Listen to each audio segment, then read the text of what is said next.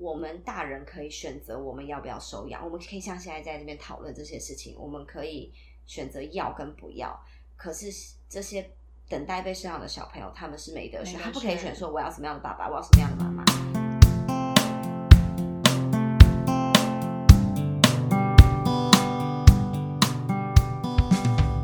Hello，大家好，我是郭淑瑜，Hello，大家好，我是郭书瑶。我们是郭氏姐妹花。OK，好，我们现在来跟大家稍微分享一下，就是我们为什么想要来做 Podcast 这件事情。好，我们想要记录过我们聊天的过程，可以给大家听听看。嗯，其实事情是这样的，就是我们最近我们两姐妹很常会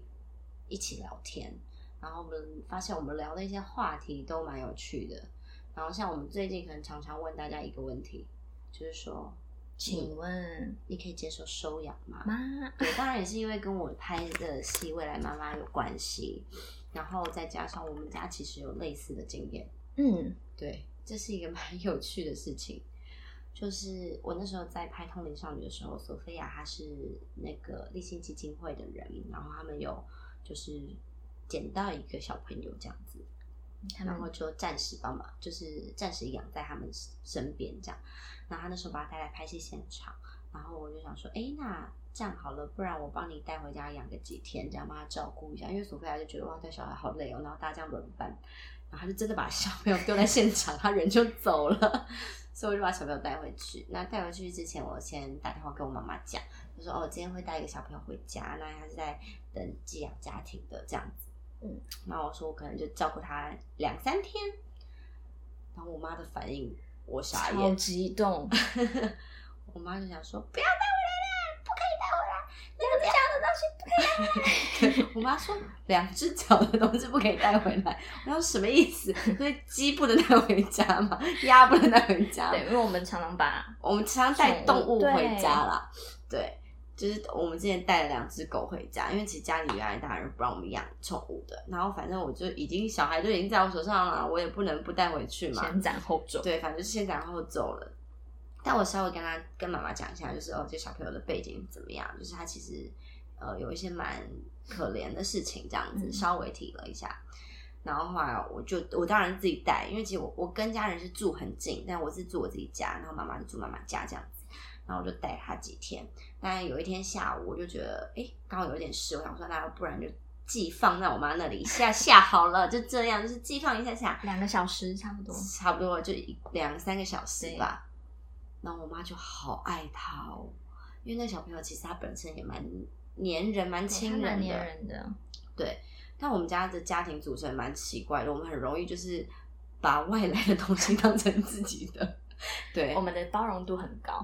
就是我们家好像是属于一个在还没有碰过这件事情的时候会焦虑、紧张、抗拒，可是一来的时候就是接受度其实很超大，级大。对，因为我妹也蛮妙的，她就嗯直接买衣服给那个小孩穿。候我还在国外，我听到我姐说要把小朋友带回来，我说她是有问？我还跟我同朋友讲说，我姐是不是又来了发作了？带狗不够，带小孩，结果我还默默买衣服，就自己默默买了衣服给那个小朋友，然后重点是我妈更可爱，我妈是最极度反对这件事情的。但她带了那个小朋友两个小时之后，她隔天打电话给我，她说：“哦，因为我们家还有姑姑住在一起，然后说我跟姑姑讨论了啦，啊，那个我是想要把工作辞辞掉，然后我们两个一起来养这个小孩。”我想说，嗯，这什么意思？不是昨天带回来又不能 带回来，今，天带回来就说你要养他，而且我妈说要做的事情是有慎重思考过的、哦，不是说嗯随便就是说要养，随便就是做决定对对，随便做决定是这样子。因为小朋友是一个生命，然后他其实是一件很大的事情，很大的责任。对，因为毕竟我妈也带过三个小孩，对她来讲带小孩其实应该不算什么。对对，然后就是有因有这样的一个因缘机会，所以我就特别有去查了一下，就是如果我们也真的想要收养这个小朋友的话，该怎么做这样的流程，然后对流程跟条件，但大概看了一下，可是就是因为没有办法，是因为那个小朋友他的原来的亲生的妈妈是，嗯呃，他有一点智能障碍，但他没有要把小朋友送走这样子，嗯对，所以后后来政府就把小朋友收走了，那我们也没有任何关系，所以我们也再也就见不到这个小孩这样子。可是很有趣的是，我觉得情感这个东西是可以培养的。可以的。我觉得蛮妙的，因为我们在问很多朋友，就是说你可不可以接受收养，大家会觉得没办法，不是我有一部分亲是生对，不是我亲生，我怕不亲。但很妙哦，就是我姑姑跟他相处很少，但姑姑都还会说哇，有时候滑手机看到照片，会好想这个小朋友，嗯对。然后我就觉得哇，所以其实呃，是不是亲生这件事情，在我们家啦，好像不是那么重要对，所以我们家是可以接受收养小孩这件事情。没错，然后呃，在这一次就是我们，其实我跟我妹我们聊天聊这个话题，我们就想说，我们希望可以给大家一些多一点的，嗯，算是多一点不同面向的知识嘛。对资讯啊，资资讯嗯对，然后我们不是说要提倡一个什么事情，或者鼓励大家怎么做或怎么样，只是有一些不一样的资讯可以提供给大家，所以我们有去了那个儿福联盟联盟，对，然后在那里面也听到了一些故事，对，我们在儿福联盟遇到了一个收养妈妈，我们就是跟收养妈妈有约，然后她分享了一些她自己亲身的故事。那分享一下故事，我分享吗？好我分 也可以啊。你你你练习分享一下看看嘛。好，那那个妈妈她其实年龄没有到很大，因为对，台湾平他在三十出头而已，对台湾平均收养妈妈的年龄基本上都是在四十五岁差不多，通常就是可能快要、要退休，然后有条件也属于比较有经济能力的人才会去想要做这件事情。嗯，然后那个妈妈很有趣，她是一个非常非常非常有趣的人，她自己本身有一个小孩，嗯。对，然后她为什么要收养的原因是她不想要再一次的怀孕，因为她是剖腹产，她其实人生的清单他是想要完成，说我想要自然生小孩，嗯，对，但他因为剖腹产的关系，然后伤口的关系，他没有办法完成人生的剖呃自然产的那个清单，对，那个嗯。勾勾，对，他就没有办法完成了。但他很想要再有一个小朋友陪他的老大，嗯，对，然后他就有主要是他其实嗯觉得，他说他不，他觉得他人生当中不只是想要一个小孩，但是他不想要再经历那个怀孕生小孩的过程。对，那妈妈非常好动，她不想要被，因为她说她就这样没办法冲浪，然后一整年他没办法动，等等等等。可是她又想要再一个小孩，所以她就想说，那干脆就来收养。我觉得这理由蛮 可爱的，也是一个蛮简单、单纯、乐天派的人的想法。所以他就去收养了。然后他有跟我们分享了整个收养的过程，因为我们就会问他说：“哎，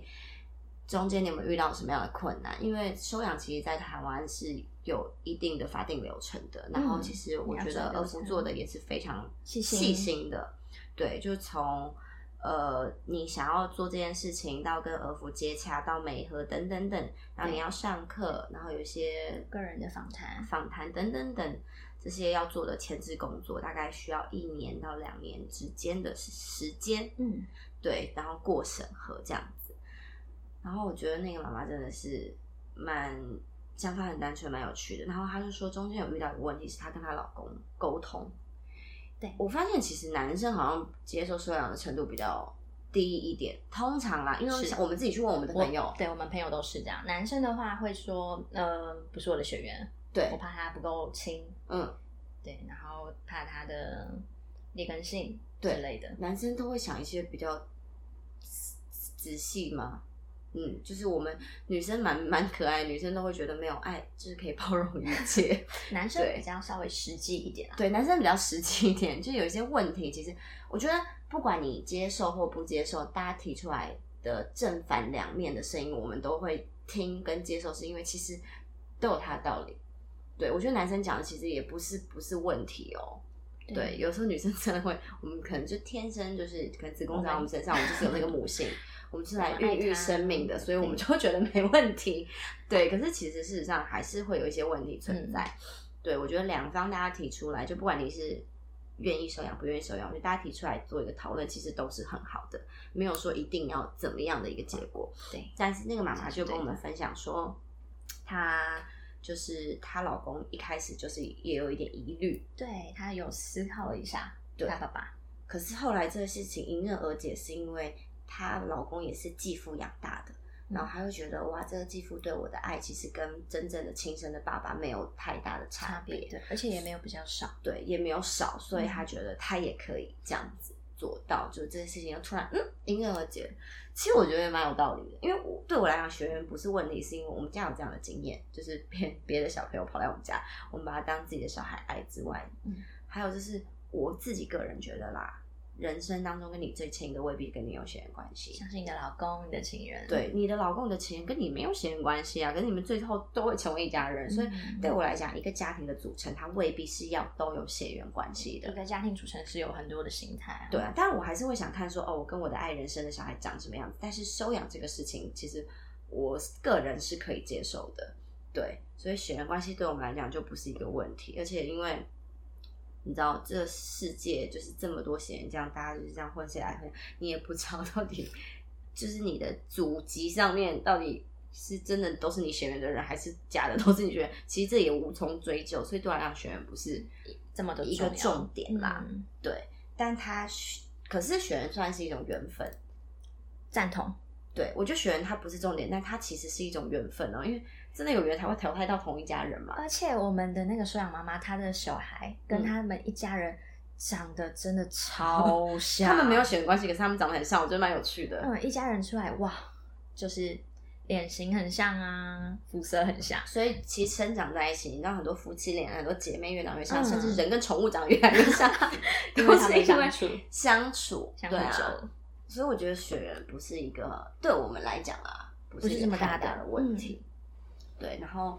就是听了那个妈妈分享，我们也是觉得哇，其实还蛮感动的。然后还有，嗯，面对收养这个事情，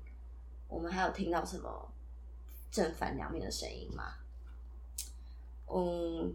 我是有听到一个蛮有趣的，然后那个女生是因为我其实有先在我的 IG 上问大家这个问题，说，哎，大家可不可以接受收养？但正反的声音都有。但我看到一个让我觉得，哎，有点有一点可可爱，爱然后但是有又有点鼻酸酸的东西是。那个女生说：“她说我可以接受收养，可是我真的很怕我的小孩会跟我讲出一句话，就说你又不是我亲生的妈。” 她说她会心碎，很玻璃心，对，我觉得这个很可爱，就是是啦。如果我收养小孩这样跟我讲，我一定也会很难过。嗯，对，然后我就问了我姐说，如果你真的收养你的小孩这样跟你讲，你会怎么说？因为我的我自己的想法是，不管这小孩他是不是我亲生的，小孩就是会讲出这种话嘛，就是他一定会讲出这些有的没的话来，试探你的底线，对 之类的，就是一定都有叛逆期。哎、我们也对我们亲生父母讲过很多有的没的话，好不好？对啊，所以如果气话啦，只是如果我真的收养个小孩这样跟我讲话的话，我也会跟他讲说，如果不是我的话，你现在也不会在这里。对我觉得，我觉得虽然听起来是跟他斗嘴，但确实这也是一个事实。是我觉得养小孩，不管是不是你亲生的，都要用一个有智慧的方式去对待。我觉得事情不用把它看得这么严重，但是也嗯不能把它看得不是那么重要。对啊，人生还是需要一点点幽默感啦。对幽默带智慧，对，幽默带智慧，我觉得这是蛮重要的。因为其实养小孩，说实在，哦，很多人不愿意收养，是因为经济能力的关系。嗯，对但我真的觉得穷养、富养都有办法养出小，就是一个很很 OK、很完整的大人。你看我们现在社会上这么多其实很有能力的，或者是你看人像上面过得很棒的，其实他未必家庭背景是一个非常大家世俗所看的健全的家庭。对他可能未必是爸爸妈妈都很很好的在一起，也可能是单亲。那他家里也未必有了辛苦过来的，我们家也算是稍微有辛苦过来，到现在其实大家都还是过得很 OK。嗯所以我觉得家庭背景、经济能力这件事情，我觉得就是很因人而异。当然每个人能力不同，那可以接受的东西也不同。我觉得这就是蛮不一定的，你就可以依照你的能力去做你想做的事情。而且我还蛮相信一点是，如果你真的是用爱来灌溉他，然后他得到的，他吸收到的，他可以用我们给的延续跟传递到之后，他对人口的感情嗯给予温暖，我觉得会。嗯，而且我觉得说实在，亲不亲生这件事情蛮有趣的，因为说实在，有的亲生的嗯，未必感情好。你说亲生的小孩，那种什么互砍这种社会新闻案件也是有有的，对。并不会说因为他是你亲生的，他就会跟你比较亲，没有这件事情。然后反之，有一些领养来的、收养呃收养来的，对对对，他会给予你的我觉得这都是不一恩定情啦。对，我觉得这都是不一定，就是每一个人他的呃天生的个性啊、习性啊不同等等。但我相信，如果你很勇敢，其实说真的，我觉得要收养小孩这件事情，就是想跟不想而已。想的话，什么东西都不是问题，因为你想做这件事情，你所有的问题都会想办法去解决。嗯，你真的爱孩子，对，就是不管不管解决不解决得了，解决不了，但是你一定会尽全力去解决这件事情。可是如果你不想的话，那所有东西都会是问题了。对，这是我跟我妹我们自己的稍微小讨论的一个总结。嗯，嗯，而且就是怎么说呢？呃，这一次我们去呃福，我们有听到一些数据，是我们觉得我觉得有点震撼的是，其实每一年都有很多。每每个月每个月都有很多，大概三十到四十个小朋友等待要被收养。可是真的有能力或者是有这个想法，真的去实行的家庭，大概只有他们的一半，一半。对小朋友的一半，对，所以其实这个数据我听了，我觉得蛮会有点酸酸的。可能我觉得这个社会可能大家还对收养这个概概念不是很多，所以其实我跟我妹今天会想要做 podcast，是因为我们希望把这些想法跟我们听到的资讯可以告诉更多人，让大家你们可以有更多一点的讨论。嗯，对，然后而且我们也听到一些故事是，啊，真的是蛮心疼的。其实我那天跟尔福那个妈妈还有听到那个算是园长嘛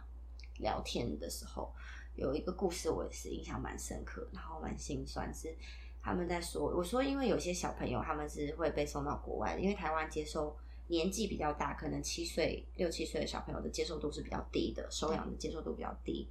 然后我就说，那这些小朋友怎么办？或者是有一些身体上的疾病的小朋友，也是大家接受度比较低。嗯因为说实在，有疾病的小朋友照顾起来真的不容易。就是他可能每个礼拜要去看医生，然后你要有足够的经济能力才能抚养他。我觉得这真的是非常困难。那接受度低，我觉得这是合理，这是正常的。那我说，那这些小朋友怎么办？然后那个院长就说，他就是会被媒合到国外去，他们就会跟国外的人接洽，因为其实外国人接受度会稍微比较高一点。对，然后我说，那万一小朋友不想去呢？因为其实七岁了，说实在已经有点自己的个性跟想法。然后那个院长讲了一句话，我真的很想哭。他说：“但他没得选。”嗯，小朋友是没有办法做选择的，他对他就是得去，因为如果他继续在机构长大，跟有一个家庭愿意给他很多爱，然后给他一很多的条件好，比现在机构给的条件更多，那他当然没得选。对他必须得送送的，对，所以他还是得走。然后就觉得哇，这个听了其实真的是蛮蛮蛮难过的。嗯，其实那些小朋友其实都蛮蛮伟大的，他们要重新适应每一个不同的环境。嗯，因为我们有听到那个收养妈妈跟我们说，她说她很怕别人说她收养小孩很伟大，因为她说她觉得伟大的不是她，是因为小孩对她说伟大的是小孩，是因为我们大人可以选择我们要不要收养，我们可以像现在在这边讨论这些事情，我们可以选择要跟不要，可是这些。等待被收养的小朋友，他们是没得选，他不可以选选说我要什么样的爸爸，我要什么样的妈妈，就是我们选中，他就得接受我们是他的爸妈。对这件事情让我觉得哇，其实听了蛮蛮心酸的，因为嗯这些等待寄养的小朋友跟天堂要来下来投胎的小朋友是不一样的。我觉得如果是我们自己怀孕的小孩，就真的是他们来选我们要不要我们当他们爸妈，就是灵魂嗯要不要来到我们的肚子里面。可是，在等待的就不是了，他真的就是没得选，他就是得来。对啊，就是我，他就是得接受。对，然后像那一些身心障碍的小孩啊，儿福他们那边的时候会有一年一个月会有儿福的，一个小活动，就是可以让你们，如果你有兴趣，呃，有嗯有，就是有想法有想要做这件事情，有这个念头的话，你可以去二夫，然后他们会有一些咨询，然后也会有一些呃小活动，可以让你跟那些小朋友互动，互动就是有点看眼缘啦，缘分，嗯，对眼睛的眼睛的缘分这样子，然后看看是不是有机会这些小朋友可以得到更好的照顾。对，因为其实现在收养未必是要一夫一妻制，单身的人也可以收养哦单身的人也可以收养哦。现在在台湾，单身的人也是可以收养的，只要你愿意，然后你觉得你的能力可以有办法，嗯然后你想做这件事情，其实我觉得都可以试着踏出那一步。因为说实在啦，我觉得讲轻松一点，这世界上已经不需要再更多的人类了。对，就人真的，嗯，我不知道讲这句话，我不知道到底是对还是不对，只是因为就现在的环境，我觉环得环环地以地球上的负荷来讲，人类造成的伤害其实很多了。那有这么多小朋友在等待着要被可以得到更好的照顾，我觉得如果你有能力，你也愿意的话，我觉得也可以去做这件事情。但是如果你想要自己的小孩，我觉得那也没有不好，因为嗯都是一个选择。然后小孩嘛，只要你爱他，不管亲跟不亲，你都会爱他。可是如果你不爱小孩，就是永远都不会爱小孩。陪伴一个小孩陪伴一个小孩。但是我觉得有一点也很奇怪哦，也不是说你不爱小孩就永远不可能爱小孩，有的时候是因为你没有接触到。对赞同，像你的经纪人偷爆大熊的料，对，因为像我的经纪人，他非常讨厌小孩，但这几次他要跟我们停下来，他还是没有那么喜欢小孩，但是嗯他的心有变得宽了一点，他也会想要为这些事情去发声，去做这一点什么事情。我觉得这就是让我看到很感动，因为他以前看到小孩那个邪恶度真的是很可怕，偷爆对偷爆他的料。可是像我们家也是，你看妈咪。他没有接接触到我那个小朋友的时候，我我随意带回来小孩，他也是很抗拒的抗拒的。可是当接受到了，你知道了，你就会觉得其实很多事情也不是这么难，很多事情是问题，但它也真的不是问题。对，嗯以上就是跟大家小小的分享。那呃，如果大家希望可以有机会可以来跟我们一起讨论的话，其实都可以上我的 IG，欢迎私讯、哦，对，欢迎私讯我。然后我时不时也会提出一些问题，可能我跟我妹聊到什么主题，我们想要跟大家聊的话，我也会事先先提问给大家，然后再把所有的资讯收集起来，然后我们做一个统整。嗯那我们没有说就是一定是怎么样的是对的，怎么样是错的，因为其实世界上所有事情没有绝对，对。都是依照你自己的想法去，但是我们可以做的事情就是，如果我们有更多的爱分享出去，如果我们更多的能力，就尽量的帮助传递出去，传递出去，这是我们两个想要做的事情，然后跟大家分享。然后，如果你们听了有什么回馈的话，也都可以上我的 IG 或者是粉粉丝专业来找我，然后跟我们聊天。也可以留言在下面哦。对，或许我们哪一天可以开个直播来跟大家聊聊天，或者是请一些人来跟我们一起聊，也有可能。对或是聊聊我们的爱情观。你想要跟我聊爱情观吗？很恐怖哦！现在可以预期待告吗？可以，可以期待，好啊，那就到这边喽，跟大家说望你们声，会喜欢。希望大家会喜欢。嗯，谢谢，拜拜。谢谢你收听，拜拜。